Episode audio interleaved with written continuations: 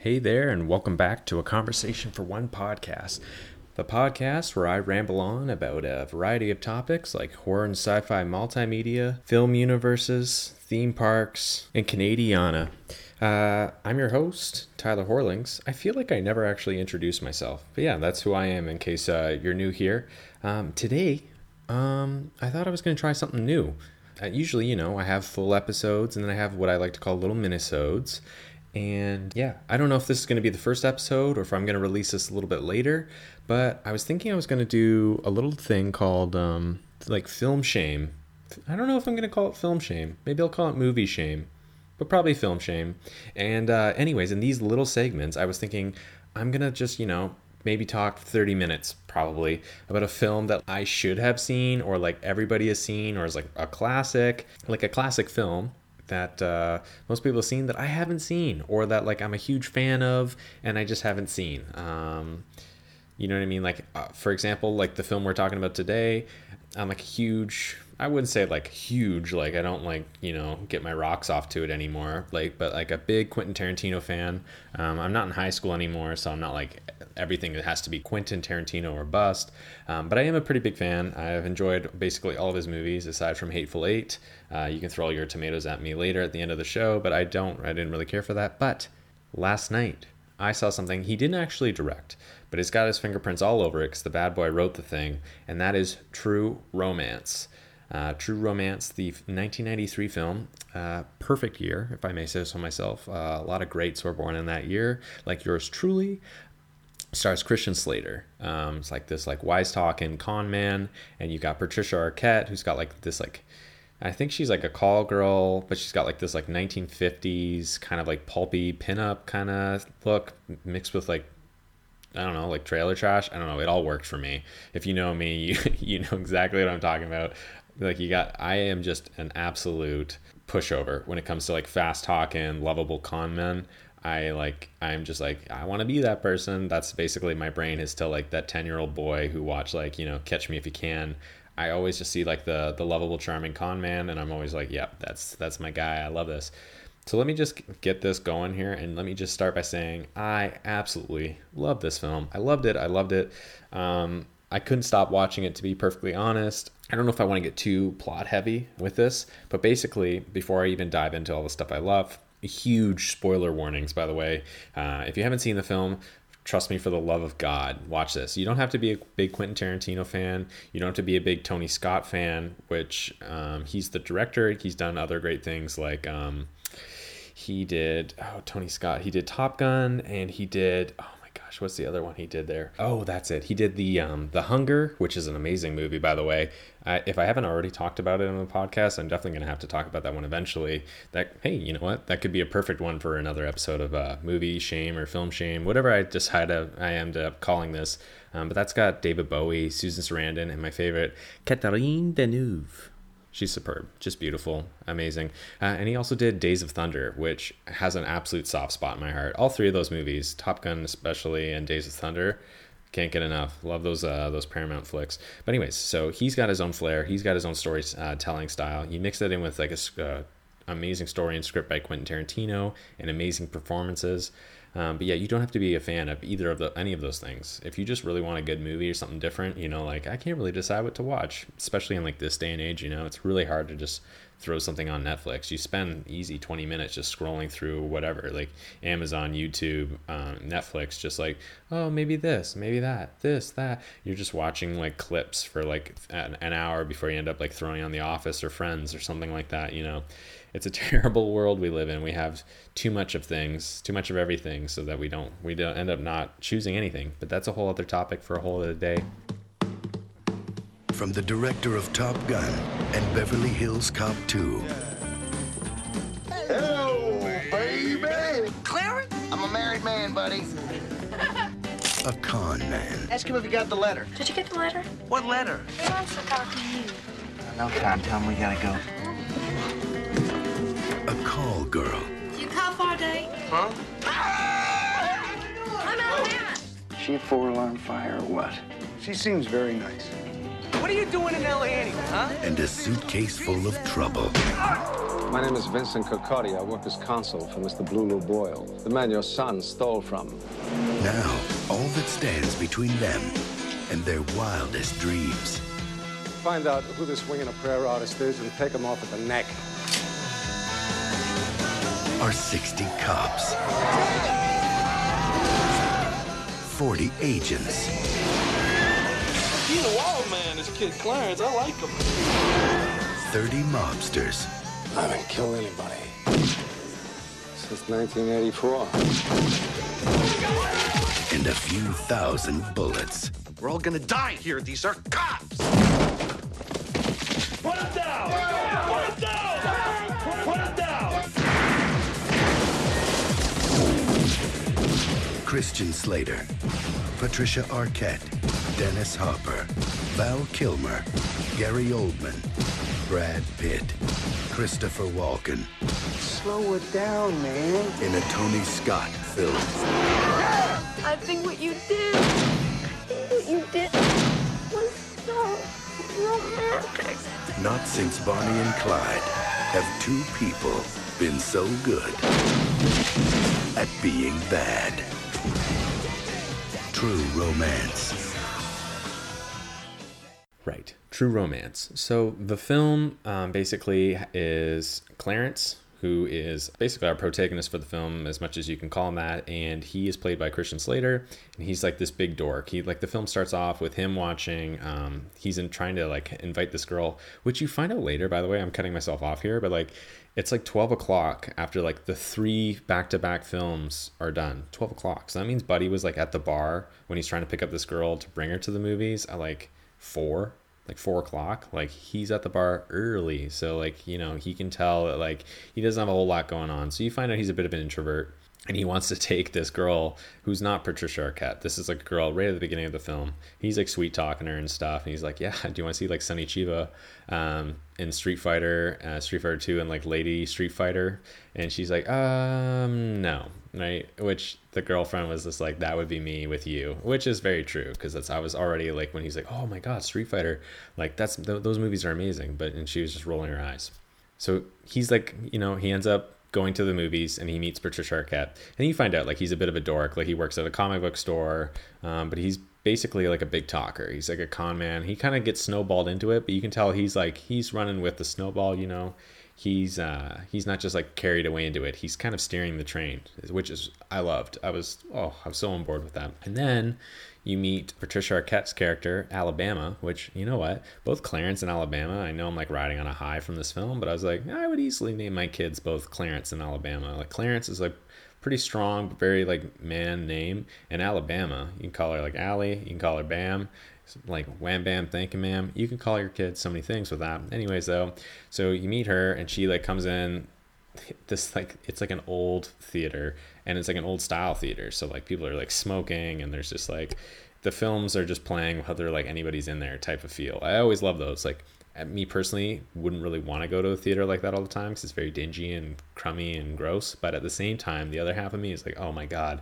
i wish theaters were still like that like you just go all the time like movies were playing all the time whether they're making money or not i guess it's more of a city thing but so we meet her. She comes in. She's got like the 50s kind of like flicked hair, which I was just like, ugh, I was all about that. And then um, she has like this like huge leopard print coat and like heels. And she's coming in. She like lights a dart and she's got all her popcorn, drops the popcorn all over Clarence and like lights a dart. And he's like, oh my gosh, what's up with this? And then they start talking. They go to pie. They ask questions. Next thing you know, they're banging. Sorry, kids, but you know, that's what happens. And then, uh, they find out that she's like a call girl and clarence is all like oh man but i love you. And she's like oh my god i love you too that quickly. It does happen.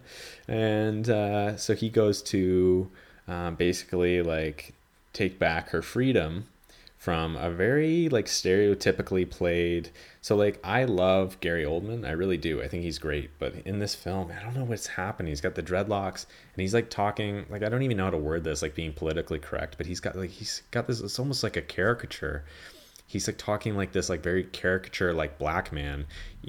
Um not even just a black man like literally like a stereotypical like like media influence like yeah black person. Like it's literally like black people don't talk. Like how Gary Oldman was talking um it was just i don't know it was very uncomfortable. I was remember even saying it like with a girlfriend watching with me i was just like i this is like hard to watch. Like he does the role well but like the voice it just makes you very uncomfortable.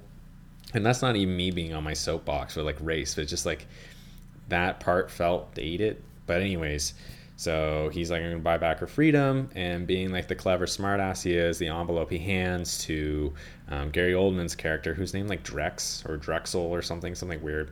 There's nothing in it. So then a fight ensues. One thing leads to the other, and again, so I did warn you, spoilers, but I'm gonna try not to do the whole movie. Um, he ends up killing th- this guy, um, leaves his ID, takes what he thinks is Patricia Arquette's character's uh, clothes, but it turns out to be a big bag of coke.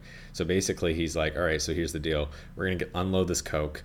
Um, we're gonna like basically go on our way." So it's like him trying to like figure out like through connections how to unload the coke, how to make some money so they can leave. Meanwhile, you have the police that are after him, you have the mob that are after him, and it's just like this big and not really even a caper but kind of it's kind of like this like constantly like barreling forward like con man caper type film and i just absolutely loved it. Lots of big names in the films which doesn't mean anything like it doesn't mean anything but at the end of the day they all play their part. Like there were some things like gary oldman and like samuel jackson and like brad pitt they're all like they're like top names and in the actual credits um, they're featured there and you're watching it and samuel jackson is literally quite literally in the movie for all of five minutes if that. He says like bow, bow. i don't know what he actually says. He's like hey man what you doing? And all of a sudden it's just you know like willem dafoe like there was a firefight. But actually that's for later. There is like a huge firefight later. But he dies. He's instantly dead and it's like oh okay well okay. Um, oh and same with like val kilmer but i'll get to that later. And then like gary oldman he's got like two scenes and then he's gone. Um, and then brad pitt he's like the stoner roommate which i did find like adorable in, in a sense. Like he's in the film. It's kind of like when he was like a big name in like 12 years a slave and he's only in the film for like 10 minutes 15 minutes. But um, he don't he you know he plays his part. You know what? I'm not even gonna wait. And then so like val kilmer he's in this small role. So I guess Clarence is kind of like this. I don't know. He's like in this like kind of like an Elvis fanatic. He like even stops a guy in like a bar while he's like wasting time to be like, you know, they wrote like this amazing article. Like, why does people still have this fascination with Elvis? And you know, like you see like people like this, people like that, and they're all like weirdos and stuff. Even though like he himself is a huge Elvis fanatic, I don't know. Maybe I missed something there, but I, I just love that scene. But basically, his I don't know it's kind of like you know when you like talk to yourself there's like a version of you i guess? I don't know. That's kind of like what i have where you're like you're kind of like rationalizing with yourself. It's not like you have like an alternate personality or anything like that but you're just like like oh like i should have another bag of chips. Oh but like i sh- i like have i have a like a bag of chips already or like should i do cut the grass here? Nah probably not. You know like you're just like you're talking to yourself. For him it's like he almost like sub like fractioned off a portion of his brain that is like Elvis, and like he does like the whole like the snaps and stuff, and he's like, mm-hmm, mm-hmm. he does like all the humming, and he's got like hoo and he does like all of the like the Elvis like movements and stuff, and he's got his like glittery outfits, jumpsuits and stuff, and the whole time I was like, who is that? And the girlfriend was like, oh, it's Brad Pitt. And I was like, well, that makes sense because like Brad Pitt doesn't have a very big role. I would buy that. But then, like, I was thinking about it later. I was like, I never saw Val Kilmer. Like, maybe I wasn't paying attention or something. And then today, I was just like, where was Val Kilmer? And he is, quote unquote, like the mentor or whatever. He's credited as the mentor, which was Elvis. That was Elvis's character. Um, and that's basically like his conscience. And it's like, he's doing stuff for him. I always love that in films. I don't know why, but like, when the person is just by themselves and the character that they're imagining or the the person that's not actually there picks up something like physical in reality like something that's like palpable. So like for example near the end of the film he like picks up clarence's gun. He like opens it up. He like spins the chamber. He looks at all the bullets or whatever and he like, flicks it back in and then like puts it down on the on like the the glass or on the, on the glass. What are you talking about, Tyler? He puts it back down on the sink, and the bullets are like loaded. But the whole time, Christian Slater is just like psyching himself out, like talking to the mirror while talking to Elvis. But then the gun's actually loaded. It i don't know. I love stuff like that because it reminds you like you're in a movie because like it's not real. That's not reality. Although I'm sure people do have like personality complexes where that is a thing. Yeah, it just it just that that wasn't it. Or I guess that's just it's not usually depicted like that in real life. No one like has those like moments. I don't know. I feel like I'm digging a hole here. So, anyways, that stuff was cool. Um, another thing I loved about this film was it was very like a mixture of like it had very like 50s 60s kind of influence in like the clothing the music like the even like the just the style of the characters like how they portrayed themselves but it was also super super super late 80s early 90s which i was just like oh my god like i was like very like very aroused i was you know i was very excited like because like 80s er, all 80s is like what I'm about and early 90s is good. I'm never like, oh 90s kids, only 90s kids remember. Like I I do. I do, but I, I you know, I'm not to be like from 1990 like 9 be like 90s. Like it's not a thing. I mean, if you lived in Canada, we get everything a little bit later. Um, so like our like 80s were in the 90s and our 90s were very much still into the 2000s, but I don't I don't I don't usually jump on that bandwagon but like 50s 60s 70s for like style like girls appearances and just like even like the glasses that clarence is wearing like the elvis glasses i was like oh my good lord like what i would give for that like those glasses are they almost look like heavy metal like heavy metal. But they almost look like you know like solid like metal glasses. Like they probably were plastic but like you won't see glasses like that anymore. And like the actual rims of the classics glasses classics what i don't know what that is like wrapped over like his eyes almost. It like covered a lot of his eyes. They almost look like like you could weld with those puppies. Like they were they were solid. And like yeah it's getting back to the clarence like he's just a smooth talker. He's bullshitting out his ass he's just like he's constantly prepared he like pulls a gun on like one of the guys like I just got a bad feeling about this man. You're like and they're like Clarence, pull back. And he's like like no, like you you tell me what it like what's happening. You tell me. And it's just I was like man, like you think when you're starting out with the film like he doesn't know what's going on, but then you're kind of like thinking back like from the beginning of the film he's already like bold talking like he's sweet talking this this like nobody at the bar and then he's sweet talking Patricia Arquette like Alabama at the movie theater. He wins her over goes back to talk to the dad, wins the dad over, wins everybody over. Like he is in control. Once he like gets another foot forward, another foot forward, he's got even a firmer grasp, and he just doesn't stop. Like he's got his goals.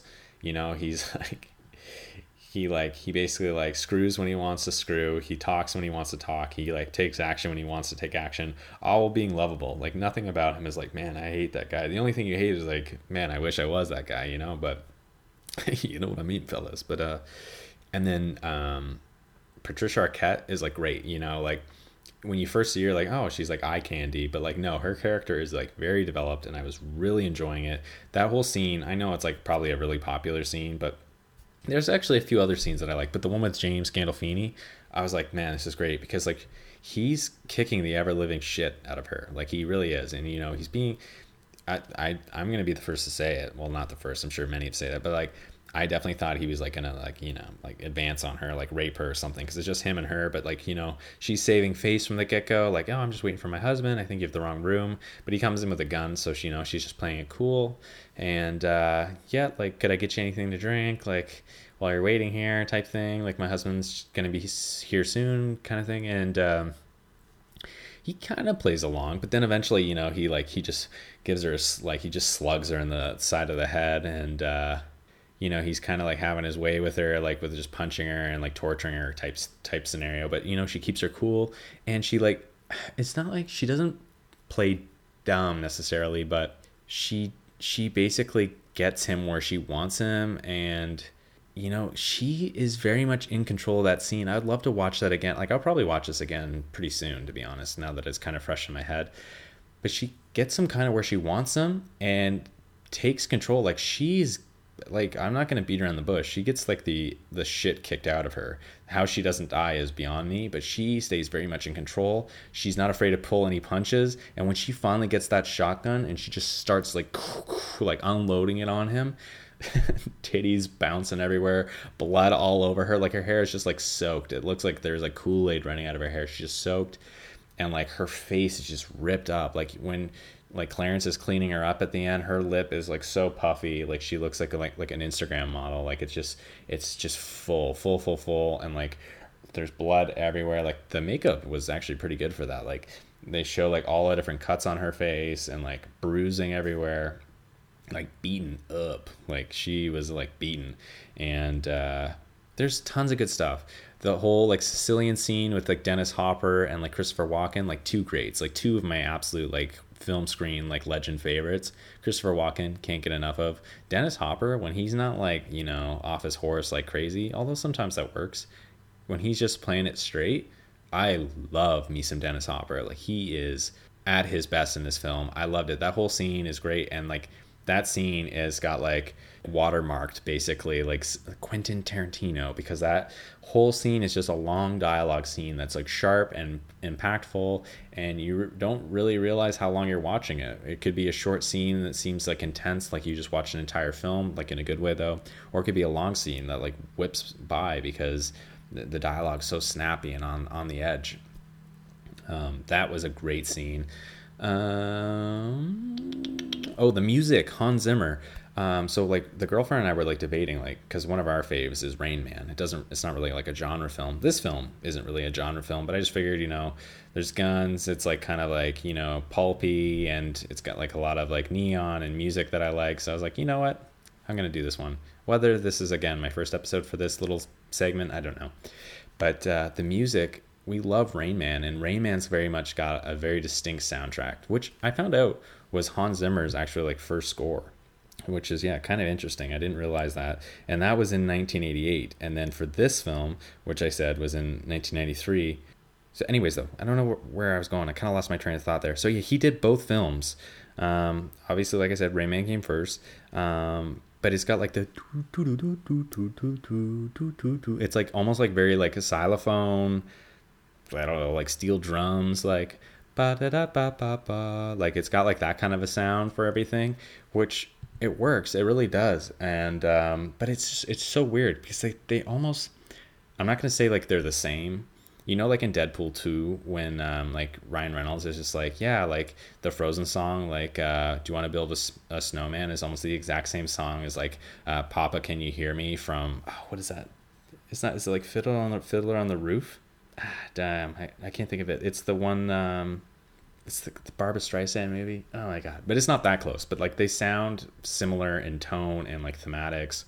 It's a very echoic sound, which I just learned that. Um, I was listening to um, in Voorhees We Trust with Gorley and Rust. It's a podcast on the Friday the Thirteenth series, and uh, he was telling the story about like how um, you know, like if you say like, oh, that that music's iconic or like that sound effect is iconic, some like some dick in like his university was just like, I think you mean icoic, because iconic means to be like a photo. Icoic is a sound. And he's just like ah shut the fuck up. And i was like dying because like we all know like a, a prude like that in university especially in film who's just like um actually i think you mean this because i read a book about it. And nobody says that. Like seriously they would be like the kind of people that like 99% of people just say that. And they're like actually in the dictionary uh, most people in like the 1940s use this word, but in popular culture, that word's kind of fallen out of favor, but it's still the correct word. It's like, well, words can change, you know?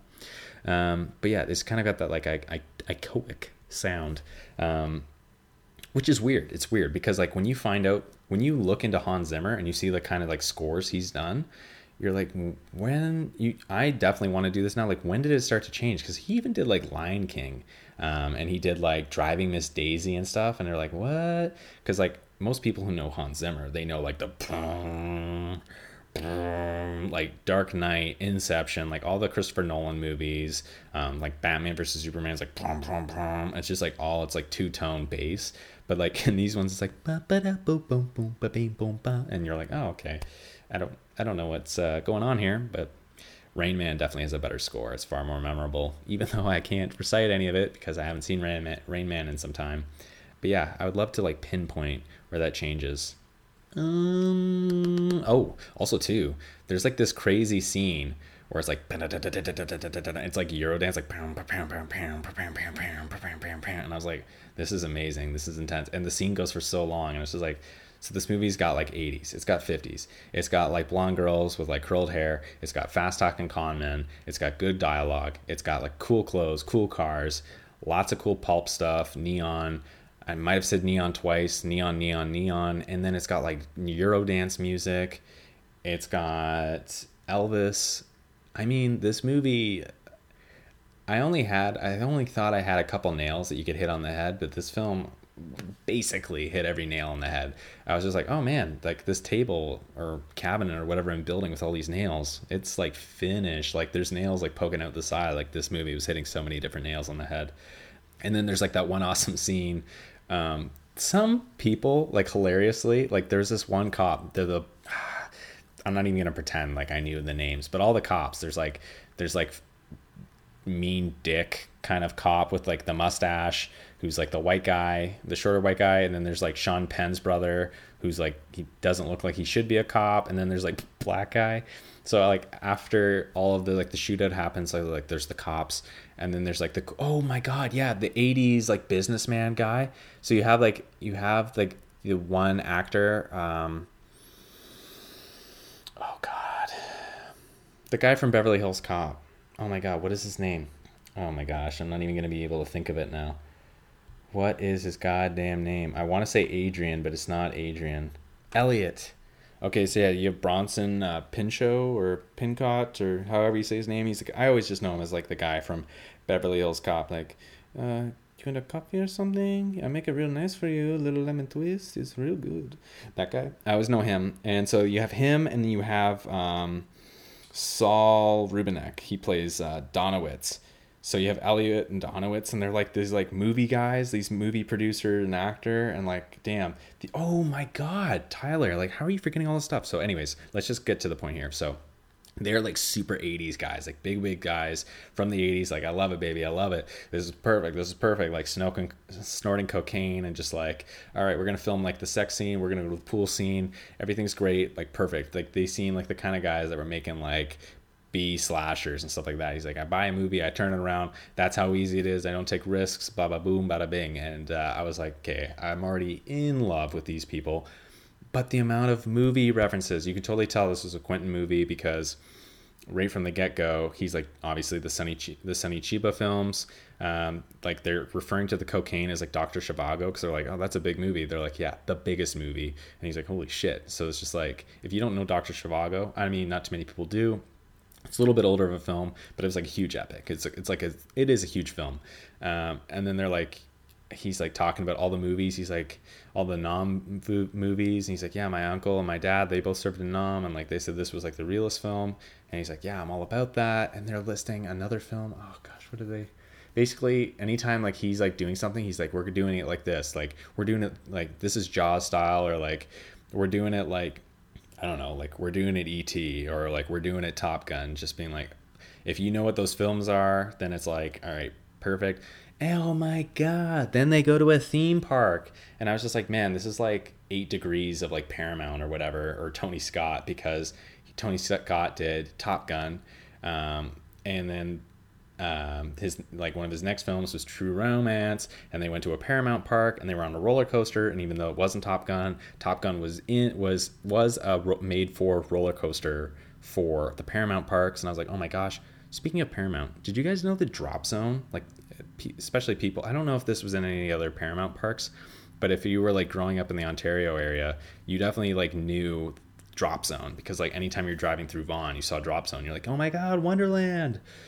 I only just found out that that was like a Wesley Snipes movie from 1994 called Drop Zone. I always just thought it was like, oh, because it drops, but but apparently it's like a skydiving movie or like a I don't know something. I didn't watch it. I just saw it pop up and I was like, whoa.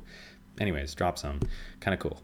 Um, what else? I feel like I've covered a lot of stuff. Cool music, cool clothes, cool dialogue. Um, and like it's not just that everything's cool. The story was good. The story moved at a snappy pace.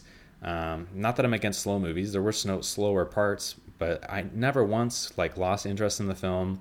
I didn't feel like the need to like go to the bathroom or check my phone or just start talking during it. Um, all of the characters were lovable. All the characters played their part perfectly. Um, lots of blood. I don't know if you're into it. Like not like sl- slasher, but like very much like like out of nowhere, like Robert Rodriguez or Quentin Tarantino or like David Fincher. Like amount of blood. Like they're talking and all of a sudden just like bam, like shot, and like somebody's head explodes, and it's all over the the white wall, and you're like, whoa, like you didn't see it coming. There's lots of that, and um, the music's great, the score is incredible, um, the outfits are on point. Um, it's just totally like for every like high school boy. I don't know, like I wish, like I said, I used to be like a big Quentin Tarantino guy.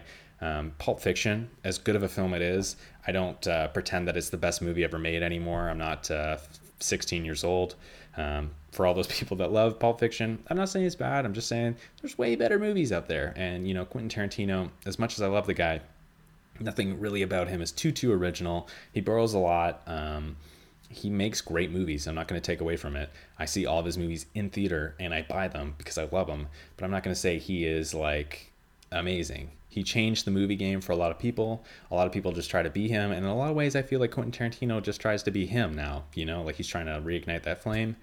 But that's neither here nor there. Um, I just kind of wish that, like, I found this movie before I found Pulp Fiction when I was a kid um, because this movie is amazing. I'm glad I found it now because now I get to enjoy it now. Um, whereas I'm tired of like Reservoir Dogs. I'm tired of Pulp Fiction.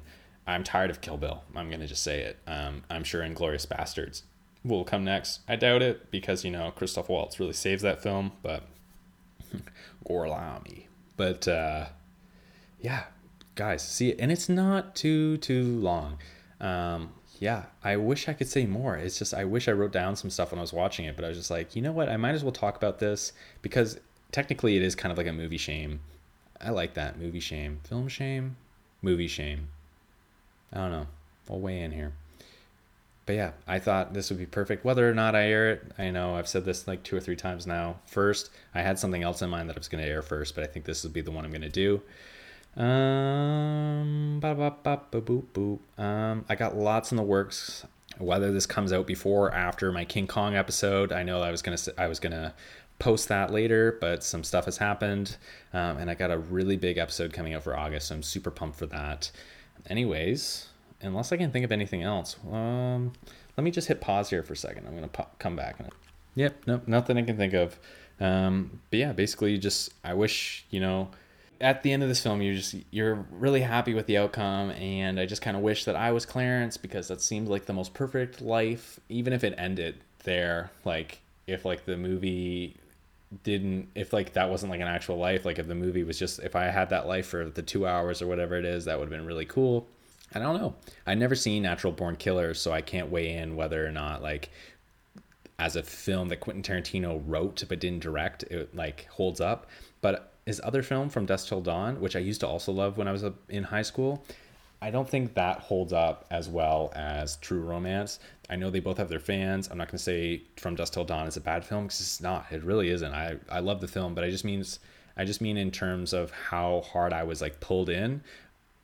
That opening scene in From Dusk Till Dawn is good, but I definitely I think just because this one's fresh right now, I would put it miles above From Dusk Till Dawn. Um, and I haven't seen Natural Born Killers, so I, I don't know. I don't know what other films he's written but hasn't uh, directed. I'm gonna I'll post some more on Instagram about this whenever I actually air this episode, um, and just you know recommend movies to me. I might have seen them, I might not, but you know if you throw some movies to me, like you have to see this movie. This movie's a classic as long as it like falls into horror, sci-fi.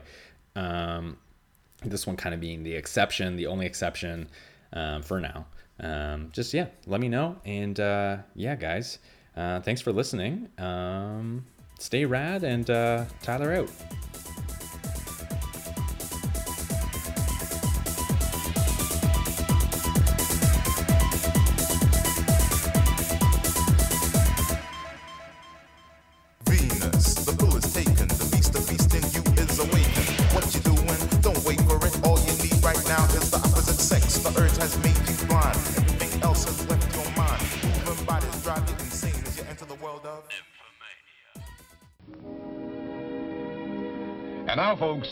Time to say goodnight. We sincerely appreciate your patronage and hope we've succeeded in bringing you an enjoyable evening of entertainment. Please drive home carefully and come back again soon. Good night.